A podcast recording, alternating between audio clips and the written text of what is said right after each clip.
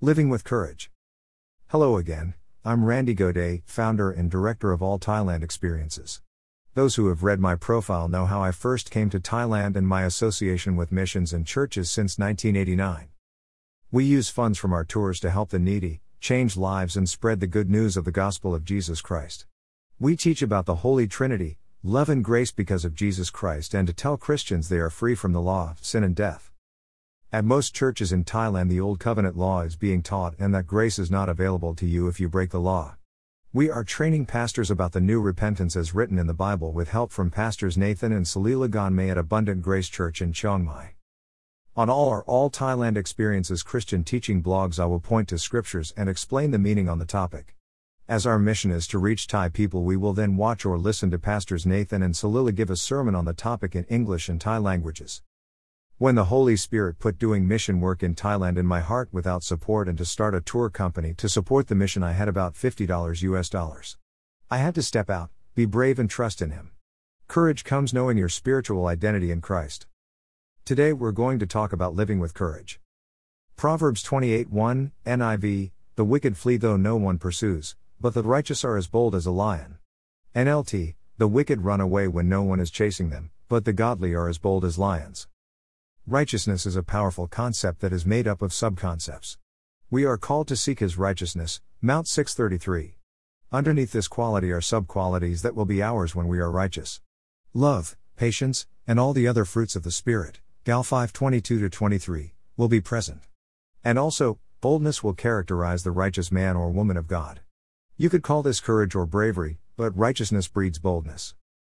Second Corinthians five seventeen, N I V, therefore, if anyone is in Christ, the new creation has come, the old is gone, the new is here. We are now righteous because of the blood of Jesus Christ. We are no longer slave to the sinful nature brought on by the disobedience of Adam and the law. How does righteousness lead to boldness? One way is that to be righteous, one must first accept Christ. Our first act of boldness is to come into the presence of God, Hebrews four sixteen, boldly, because we are holy by our justification, redemption, and adoption as sons of God in Christ. God fills us with the Holy Spirit who, Himself, is bold.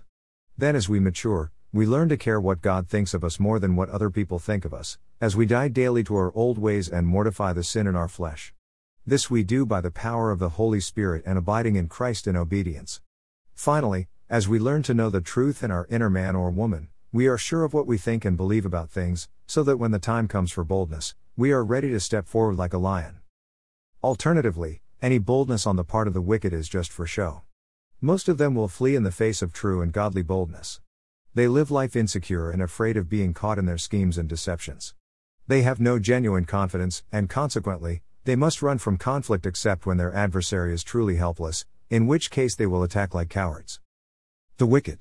The Bible teaches that all of us were born in a state of sinfulness because of the sin of Adam, Ephesians two one. Until Christ saves us, we are wicked. Our motives are wicked. Our actions are wicked. It is not that non-believers can do nothing good, but even the good they do is sinfully motivated, Esau sixty-four six. Flee though no one pursues, this describes the paranoia of the godless. Why would they not be paranoid? If there is no God, anything can happen to them at any time. There is no true boldness, only arrogant bravado.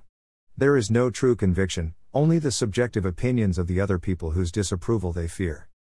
But the righteous. The righteous are those who are saved by grace and filled with the Holy Spirit, learning to integrate into every fiber the truth and confidence of living by the ways of God, abiding in Christ and trusting Him in all circumstances. Are as bold as a lion. Sons and daughters of God are like their Savior, the Lion of the tribe of Judah. While being meek when meekness is called for, God's children, the righteous, are also able to be bold when boldness is what is needed. The fear of the Lord is a remedy against the fear of man or disaster, N K four thirty-five to thirty-one. Romans eight fifteen, N I V, the Spirit you received does not make you slaves, so that you live in fear again, rather, the Spirit you received brought about your adoption to sonship. And by Him we cry, Abba, Father. Romans eight fifteen is one of Scripture's most beautiful verses about our relationship with God through faith in Christ. It describes how God has changed every Christian's relationship with Him through the power of the Holy Spirit. In the previous verse, Paul wrote that all who are led by the Spirit of God are His children. Now he gets more specific.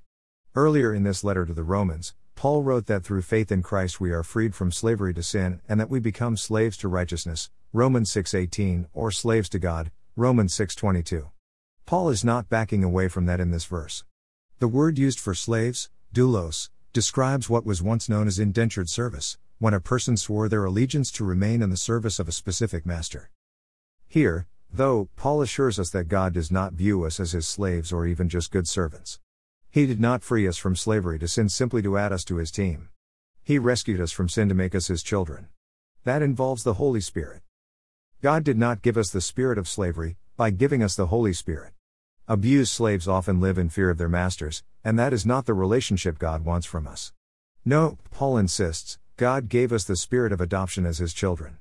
In other words, God legally changed the status of those who come to him by faith in Christ as sons and daughters. This is not a distant or strained parent-slash-child relationship, either. This spirit of adoption, another name for the Holy Spirit, allows us to cry out to God as little children call out to a loving daddy. The word Abba is a Greek and English adaptation of the Aramaic word for father. It was often the word used by young children for papa or daddy. That's the relationship God wants with us, and he has made it possible through the Spirit. Pastors Nathan and Salila Gonmay of Abundant Grace Church in Chiang Mai, Thailand explain biblical living in courage and how to walk in it in English and Thai languages in the sixteen-minute video below.